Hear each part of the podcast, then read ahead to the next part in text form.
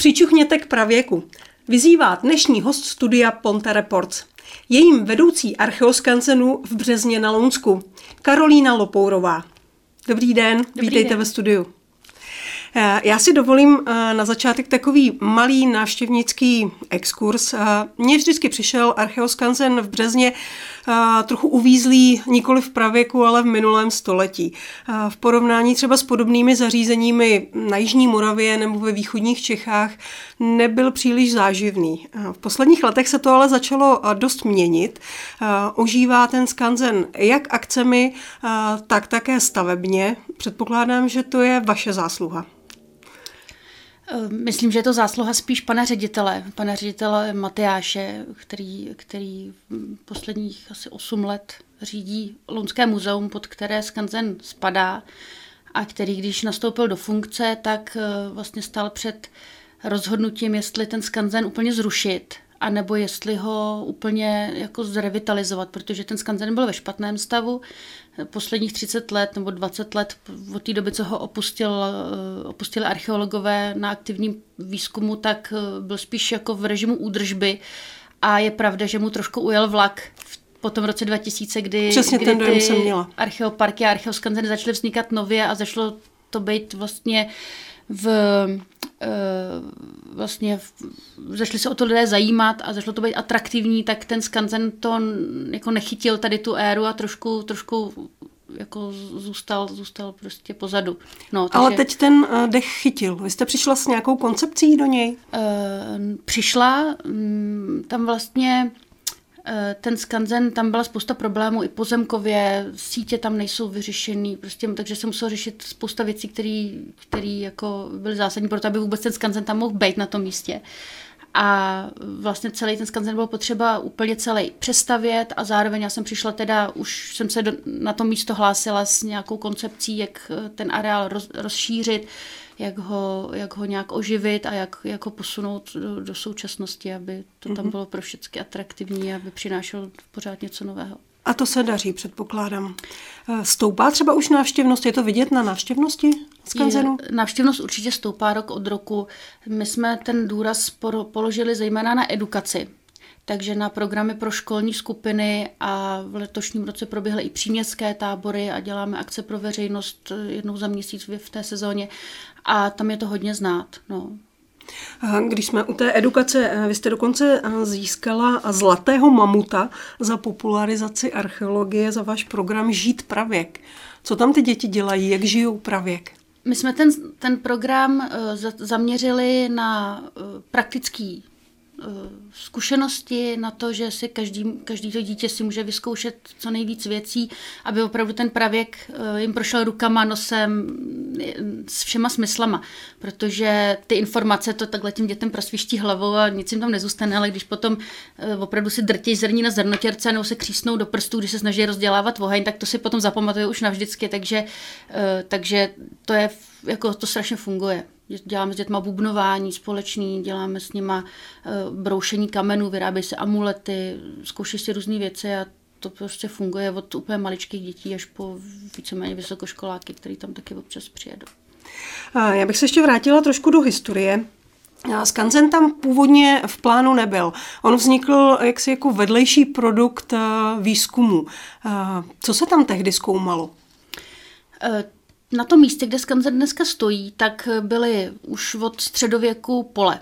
Nebyla tam žádná zástavba a v 50. letech se tam kvůli erozi říčního břehu začaly objevovat nějaké pravěké objekty, konkrétně to byly hroby z doby bronzové, takže eh, byli povoláni archeologové, aby, ten, ten, eh, aby to proskoumali, aby udělali záchranný průzkum a po tomhle průzkumu začali vlastně dělat sondy po okolí, po těch políčkách, po polích, co tam, co tam jsou. A objevili, že tam nejsou jenom pozůstatky tady té epochy, té doby bronzové, ale i doby kamenný, doby stěhování národů, raně slovanských období, že to je opravdu polikulturní lokalita, která byla zajímavá tím, že byla právě perfektně zachovaná, protože nebyla porušená tou výstavbou potom jako v těch dalších obdobích. Takže tam začal v, v těch 50. letech potom vlastně mamutí výzkum, největší úplně svého druhu u nás a vlastně překonala ho až, až stavba Hradecké dálnice, kde to bylo mm-hmm. jako mhm. ještě větší plocha, ale vlastně to bylo do té doby to bylo největší u nás uh, jako výzkum celoplošný. Uh, vedla ho paní doktorka Ivana Plajnerová, která na tom na té lokalitě začala ještě při studiích a věnovala se tomu asi 40 let. Vlastně ty archeologové opustili tu lokalitu v roce 93, kdy, kdy to ten už skanzen předali teda oblastnímu muzeu v Lounech, tenkrát okresnímu muzeu. A vlastně probíhal tam teda několik desítek let výzkum a v 70. letech do toho začali, začali ti archeologové dělat archeologické experimenty, což bylo prvenství úplně u nás. Do té doby to nikdo neskoušel, nedělal. Ta experimentální archeologie začínala spíš v západní Evropě. U nás to bylo úplně něco úplně nového. Byla to ta železné rudy. A, a vlastně ty stavby, které tam uh, později vznikly, no, no, no, byly, právě byly právě důsledkem taky, těch experimentů. To bylo taky vlastně stavby, paní doktorka vytipovala několik staveb z různých období a podle nálezu přímo z té lokality zkusili ty stavby zrekonstruovat pomocí dobových technologií, nástrojů a vlastně měřili, kolik je na to potřeba času lidí, Eh, jak se v těch domech žije, jak se v nich dá topit, pak tam zkoušeli i bydlet rodinky v tom různě a tak, takže to bylo asi, asi docela jako, jako zábavná věda. No, tak vznikla z toho spousta publikací, článků, literatury, eh, takže mm, ty stavby vlastně byly součástí toho experimentu. No. A vy jste ale na tohle to navázali, vy tam pořád provádíte eh, určité experimenty. Experimenty tam provádíme, protože ten archeologický experiment je skvělý způsob, jak přiblížit tu archeologii lidem, je to atraktivní eh, na koukání, takže děláme jednak vědecké experimenty ve spolupráci s různými, eh, s různými kapacitami, řekněme, eh, a děláme i experimenty pro lidi, což jsou věci, které už se dělaly tisíckrát, ale ti lidé, kteří přijdou, tak to vidějí poprvé, takže to pro ně má veliký význam. Co konkrétně, o jaké experimenty jde? Třeba s těma dětma, když, když si zkoušejí během té své školní exkurze vrtat do kamenů se trvačníkovými vrtačkama nebo rozdělávat oheň pomocí křesadla, ocílky a pazourku nebo eh, vyrábět zrní na obilí, teda mouku na zrnotěrce pomocí prostě dvou šutrů, mezi kterými drtějí to zrní a pak si z toho pečou placku, tak je to pro ně jako nesmírný zážitek. Opravdu je to jednak tím zkoušejí nějaké své schopnosti, Eh, spousta dětí se na tom osvědčí, protože je to jednoduchý, stačí jenom vydržet, mít trpělivost a není potřeba nic speciálního na to, ale ten výsledek je naprosto viditelný a hrozně to přibližuje tu, tu dobu minulou těm současným lidem, který ty děti, děti speciálně že s těma mobilama prostě jsou zvyklí jenom takhle a takhle. A když najednou těma rukama musí opravdu těma kamenama tam něco dělat, tak je to úplně jiný zážitek, než na který jsou zvyklí. No, takže. Nicméně kromě těchto uh, krátkodobých malých experimentů děláte právě i ty větší. Uh, byly to nějaké uh, zkoušky pěstování mm-hmm. rostlin a podobně. Přibližte nám je. Dlouhodobě právě spolupracujeme s panem profesorem Heitzmanem, který teďka působí na Ústecké univerzitě, je to geobotanik a s genovou bankou v Ruzini, která, která má mm, za, jak se říká, depozity prostě osiv mm-hmm. a každoročně vysíváme různé archaické odrůdy pšenic a i, i různé plodiny, které u nás nejsou tak ještě obvyklí, pěstou se třeba v jiných částech světa a mm, na některých se dělá vyloženě výzkum, že mm, pan profesor Heitzman zkoumá zkoumá klíčivost, odolnost plevelům, výnosnost těch odrůd, odolnost suchu, různý prostě další, hmm. další parametry na těch obilninách a některý zase slouží k tomu, abychom ukázali lidem, co se pěstuje jinde, jak můžou vypadat. Eh, třeba jedna z pěti nej, eh, jako nejdůležitějších plodin světa je čirok. Hmm. Ten živý prostě čtvrtinu planety a přitom třeba u nás lidi vůbec neznají. Jo? Takže je to africká, africká obilnina, takže třeba i to tam pěstujeme, abychom ukázali, jak, jak to vypadá. Hmm. Prostě protože i v tom může být třeba budoucnost toho zemědělství u nás, když se otepluje a tak. Takže, mm-hmm. takže součástí eh, toho skanzenu je i zahrádka. Spíš eh, pole v tomhle případě. Pole. No, mm-hmm. Políčko experimentální. Zahrádky tam máme taky, tam pěstujeme různé druhy zeleniny. Uh, jak ty archaický nebo, nebo ty tradiční, jako naše, tak i ty moderní, aby lidi nebo děti zejména viděli, že třeba rajčata, dýně, cukety jsou u nás pěsto, ale nejsou to naše plodiny, naopak nějaký pastyňáky, mrkve, pohanky a tak. Ano, a pak se to používá na vaření a, a tak. Jinak teď jsme vlastně ukončili experiment tříletý, kde jsme uh, ve třech zásobních jámách měli uskladněno obilí, Uh, to Jak to zase... dopadlo? No, dopadlo to zajímavě. Tenhle ten experiment vedla Lenka Lisa, uh, to je zase, zase, uh, zase profesorka na, na Zemědělské univerzitě v Praze. A ta zkoumala, ta zkoumala vlastně ne to obilí, ale ty jámy, jak vlastně ovlivňuje to tlející víceméně obilí, to okolí té jámy a, a dělala nějaký eh, odběry pak těch, ty stěny, ty jámy a nějaký výbrusy se z toho udělají a, a vlastně zkoumá, jakým způsobem různý povrchový úpravy těch jam fungují v, v kontextu nebo v, v kombinaci s tím obilím. Všechno to schnilo, bylo to strašně smradlavý, a, ale bylo to za, jako zážitek pro ty návštěvníky. Dělali jsme to při té akci, teďka poslední jsme vybírali ty jámy. Jedna ta jáma byla úplně skvašená a někteří tvrdili, že to zapáchá jako francouzské síry, no nevím, jako mně to přišlo to a takže experiment ale prokázal, že tímto způsobem to asi naši předci nedělali. Uh, tímto způsobem to naši předci dělali, ale my jsme to udělali špatně. Jo? Je, spíš to prokázalo, že není zas taková legrace udělat udělat tu jámu tak, aby to opravdu fungovalo tak, jak má, protože je z archeologických nálezů je dokázaný, že to obilí se tam dalo skladovat desítky, dokonce stovky let, aby, to, aby si to udrželo nějakou kondici, hmm. což teda nám se tentokrát nepovedlo, ale tak jsme zase naplnili jednu jámu znova a zkusíme. Takže to. budete to zkoušet dál a dál, jestli se vám podaří uchovat no, zase, obilí. Jako tenhle experiment už taky v březně proběhl, už v té první vlně ještě ho dělala paní doktorka Pleinerová, takže už ho zase opakujeme, my už jsme ho taky dělali po několikáté, ale je to určitě to zajímavé pro, pro lidi eh, vidět, jak tohle takovéhle zařízení jako starodávný funguje. No, takže. Vy budete teď připravovat Den archeologie ve Skanzenu 15. října. Mm-hmm. Tam zřejmě tyto mm, experimenty archeologické navštěvníci uvidí. My bychom chtěli ten den archeologie letošní věnovat paní doktorce Plajnerové, která letos v srpnu zemřela ve věku 93 let. Byla považovaná za nejstarší archeoložku u nás, aktivní, protože ona opravdu až téměř do konce života v té archeologii nějak aktivně pracovala. A je to taková pramatka toho archeoskanzenu našeho, protože ho založila a mnoho let v něm působila. Takže bychom chtěli eh, ten den věnovat její památce. Bude tam o ní přednáška o, vlastně o počátcích té experimentální archeologie u nás a i o jejím životě. Kromě toho teda eh, jako hlavní experiment už zase to bude jako opakovaný experiment, spíš pro, pro lidi než, než jako vědecký, tak právě bude ta vba železné rudy, což byl první experiment, který se v tom roce 73, 4, tak nějak eh, v tom březně. Pět. Pět, skoro. V tom březně dělal. A tak na to se těšíme, protože to je mm, taky jako velice atraktivní věc. Je to dlouho, je, trvá to dlouho, ten exper, mm-hmm. experiment je na mnoho hodin, protože ta tavba je časově velice náročná, takže e, přijedou nám s tím pomoct keltové, který, který to umějí ze skupiny Kernunos. A ta tavba začne už v pátek, ale vlastně to ukončení té tavby proběhne pak v sobotu během té akce, takže bychom se mohli dočkat pěkné železné houby a železného ingotu vykovaného takže to bude určitě zajímavé. Jinak tam bude přednáška ještě o dlouhých mohylách, eh, což jsou neolitické stavby pravděpodobně kultovního eh, účelu, která dlouhou dobu byla ta, která se vykopala v Brezně, měla asi 150 metrů na délku, tak to byla jako největší a téměř jako jedna z mála těchto těch dlouhých mohyl, které se kopaly.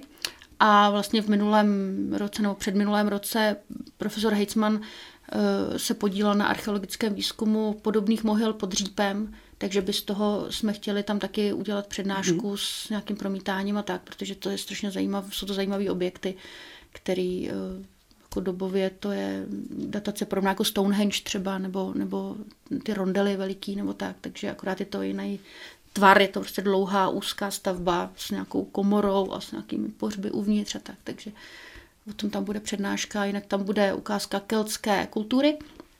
Bude se tam, bude tam k vidění výroba švartnových šperků, náramků. Švartna to je úžasný materiál, který... Přibližte nám to vůbec, ne, netuším, co to je švartna. Švartna to je, no možná zná, neznáte písničku od Roberta Křesťana Švartnový náramky jako uhel černý, neznáte? Uh, ano, písničku ano, ale pořád nevím, co to je švartna. Jo. Švartna je materiál, který se na celém světě nachází pouze na Kladně, nebo na Kladensku. Je to velmi unikátní materiál, je to něco mezi uhlým dřevem a kamenem. Je mhm. to, je to lehoučký, je to černý, dá se to vyleštit do takového sametového lesku a právě v tom období laténském se z toho vyráběly šperky přesleny na, na spřádání a náramky a prstínky a je to opravdu strašně zajímavý materiál, unikátní pro, tu, pro tuto lokalitu. Takže tam bude bude tam jeden kolega, který s, tu švartnu opracovává a bude tam z toho vyrábět nějaký šperky a náramky a mluvit o tom, on je geolog, takže tomu hmm. dobře To rozumím. znamená, že se to dá ještě ten materiál dneska uh, najít? Dá se to najít, no. Dá se to najít na tom, na tom, na tom Kladensku, ta švartna pořád je. Je to vlastně je to jako je to skamenělá, skamenělá organika v podstatě. A vybrušuje se to a jsou v tom i třeba drobné jako kostičky nebo nějaký mikro, mikro nějaký zvířátka zarostlý a je to, je to fakt hezký. No pak tam bude, eh, budou různý textilní řemesla, který pro ty kelty jsou taky typický, bude tam ukázka výzbroje, výstroje, mm, budeme tavit bronz, odlejvat z bronzu věci, mm, ty kelti to byly velký řemeslníci a je po nich velice bohatá, jako bohatý to hmotný dědictví. V Brezně teda ne, tam ty kelti nebyly to je na nich jako velice zajímavé, že tam bylo všecko u nás, ale ty kelti tam nebyly, takže... Nicméně keltové jsou uh, poměrně uh, tahák pro návštěvníky, uh, takže jo, je to zajímá. A byli všude okolo, takže, takže jo, no. Kromě toho, vy tam jste teď začali stavět v Březně. Pokud vím, tak jste scháněla brigádníky na odkorňování dřeva. Co stavíte? My postupně přestavujeme celý ten skanzen, protože ty stavby všechny v době, kdy já jsem tam nastoupila, já jsem tam teďka sedmým rokem, tak byly v dost dezolátním stavu. Takže postupně jednu po druhý předěláváme, tohle to už je vlastně třetí stavba. Je to slovanská polozemnice ze 6. století, takže to raně slovanský období. Je to v podstatě velká díra nad ní stan. No to zní velice jednoduše a primitivně, ta stavba není komplikovaná, ale mm, měli jsme veliký problém sehnat vhodný dříví, protože jsou to dlouhý, tenký, tenký dřeva, který prostě ty lesáci, a ještě toho je málo, takže pro ty lesáky to není moc zajímavý kšeft. Ale už jsme dřevo sehnali, takže teď se musí zbavit kůry, pak se musí ty, uh, musí se to nakrátit na správné dílky, musí se ty, ty prvky, co budou v zemi, se musí opálit, aby byly impregnovaný proti hnilobě, pak se bude vstyčovat ta, ta nosná konstrukce, což je taková vlastně koza, na ní je položená ta střecha, ta vede až k zemi, na to se pak položí rákosová střecha a ty štíty se uzavřou zase nějakou vyplejtanou stěnou, opatlanou nebo omazanou eh, mazanicí, což je hliněná omítka nebo hliněná omítková směs, která se používá od pravěku až víceméně do současnosti. No a potom přijdou nějaký už takové drobnosti interiérový a dveře a podobně. No. Třeba to stihnout během letošního roku celý ještě. To všechno víme díky těm archeologickým nálezům, že to takhle vypadalo a takhle se to stavělo. E, to raně slovanský období už je docela popsaný i v literatuře tehdejší dobové, takže nejenom z těch archeologických nálezů máme vlastně zachované ty jámy, což jsou ty, takže jsou známí půdorysy těch staveb, hloubka toho založení, tím, že to je založený pod úrovní terénu, tak jsou vlastně zachované ty podlahy často, takže tam je i vidět, kudy vedly nějaký nej, trasy, ty domy, domečky jsou malinký, to má 4x4 metry, jo, to je fakt jako pidi. Ale je tam vidět, kde, kde se pravděpodobně třeba spalo, kde, byly, kde byla pec nebo ohniště, tady to tam je všechno zachovaný. A jsou tam díry po, po kůlech nosných a po různých jako drobnějších i, i konstrukcích patrných v tom, v tom půdorysu nebo v té nálezové situaci. Takže tady ty stavby se docela inter, interpretovat dají jako snadno. S těma stavbama z těch starších dob je to horší, protože třeba ty dlouhé domy neolitické, tak ty nejsou založené pod terénem, ale na úrovni terénu. Ně, některé hypotézy dokonce pracují s tím, že by to mohlo mít i vyvýšené podlahy nad terénem a podobně, takže jsou vlastně eh, zachovány jenom ty stopy po těch nosných konstrukcích, takže po sloupech, ale neví se, mm, jaký tam byly ohniště, protože ty tam prostě nejsou zachovaný, neví se, jak to bylo členěný ten prostor, protože žádný stopy po nějakých příčkách a tak tam taky nejsou. Vlastně velmi málo se ví o těch nadzemních částech té stavby. A k tomu právě slouží ten archeologický experiment, aby se ty hypotézy ověřily v praxi, aby se to vyzkoušelo, jestli ta konstrukce takhle jde postavit, nejde postavit za pomoci těch nástrojů, které ty lidi tenkrát měli k dispozici a podobně. Vy při těch stavbách používáte uh, současné nástroje nebo používáte uh, způsoby stavby a nástroje, které měli skutečně k dispozici naši předci? Jak kde? Třeba ten dlouhý dům, který jsme stavěli v roce 2017, tak to je spíš tvarová replika. Tam jsme použili moderní materiály, moderní nářadí, je to pospojovaný eh, moderním způsobem, byť jako skrytě, protože ta stavba je veliká a potřebovali jsme rychle nějaký prostor, kam se vejde víc lidí a bylo by to strašně nákladné dělat to jako experimentálně. Jo. Hmm. Takže jsme to udělali jako tvarovou repliku, ale třeba tu polozemnici, co jsme stavěli v roce 2020, tuším, nebo 19, tak ta je dělaná mm, postaru. Tu dělal jeden tesař, Ondřej Protiva, což je mistr tesař starých technologií, pracuje se starými sekerami a vlastně postavil tu, tu chalupu sám za pomoci dvou sekerek celou. Opracoval si ty dřeva, odtesal, odkornil, vytesal si všechny drážky, žlábky, Uh, Ostatně spoje. takhle to asi uh, bylo. Uh, to asi no. ne, nebyli žádné, žádní specialisté, uh, kteří to stavili, ale prostě lidé, kteří potřebovali dům. Nejspíš to tak bylo, no, protože tu sekeru to měl každý, to byl základní nástroj každého chlapa, samý sekerku prostě. A to se dá udělat neuvěřitelné věci, takže ty lidi předpokládám taky, že byli zručnější tenkrát, než jsou dneska. Aspoň teda ty, co se neživí vyloženě řemeslem. Takže takovýhle dům fakt si ta rodinka mohla postavit víceméně sama. No.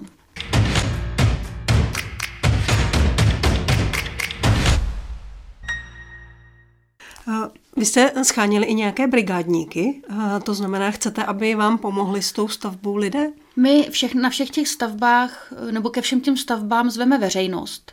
Takže eh, vždycky, když, když se něco děje, když se odkorňuje dřevo, třeba jako zbavuje kůry, eh, to je práce s pořízem, což je zase takový jako ruční nástroj, jednoduchoučkej, ale spousta lidí se to ráda třeba vyzkouší, nebo máme spoustu lidí, eh, kteří do skanzenu jezdí opakovaně a rádi tam přiloží ruku k dílu, s něčím pomůžou, je to pro ně forma relaxace. Takže když se něco staví takhle nebo dělá nějaká větší akce, tak to obvykle dáváme jako ve známost, aby ten, kdo chce přijet, se mohl zapojit a většinou to jsou aktivity vhodné i pro velké děti, ne pro třeba druhostupňáky nebo středoškoláky, takže se na tom opravdu může, může se na tom vyřádit ledas kdo, let kdo. Až dostavíte tenhle eh, slovanský dům, máte nějaké další plány?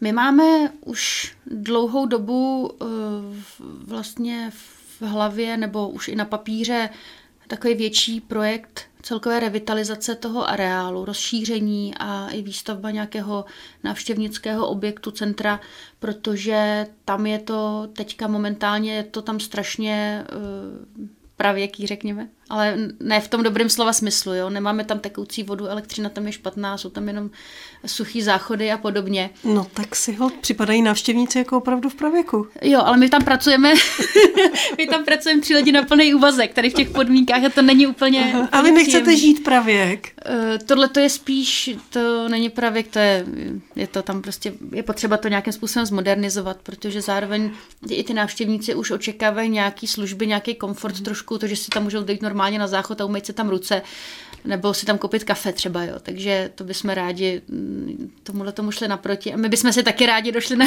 normální záchod a umyli si ruce v teplé vodě. Ale chtěli bychom tam udělat expozici trvalou, malou, právě těch výzkumů archeologických a těch počátků ty experimentální archeologie, udělat tam nějakou větší učebnu, kde by se mohly dělat přednášky, workshopy i přes zimu eh, udělat tam další repliky staveb. Eh, chtěli bychom tu dlouhou mohylu tam postavit jedna ku jedný, protože to je velice unikátní stavba. A takže těch nápadů máme spoustu. Máme tam i nějaký zvířata, takže ještě třeba pár zvířátek přidat, protože ty jsou taky velice lákavý, speciálně teda pro děti. Máme tam prasata, ovce, kočky, tak nějakou drůbež třeba ještě a nebo nějaký, nevím, nějakou krávu nebo osla nebo něco takového. Máte velké plány. Eh, paní Lopourová, já vám budu přát, aby vám vyšly, aby eh, váš Archeoskanzen užíval a lákal návštěvníky. Děkuji vám, že jste přijala pozvání. Já děkuji za pozvání. Dnešním hostem studia Ponte Reports byla Karolína Lopourová. Pozvala vás 15. října na Den archeologie do Archeoskanzenu v Březně. Tak se přijďte podívat. Naschledanou.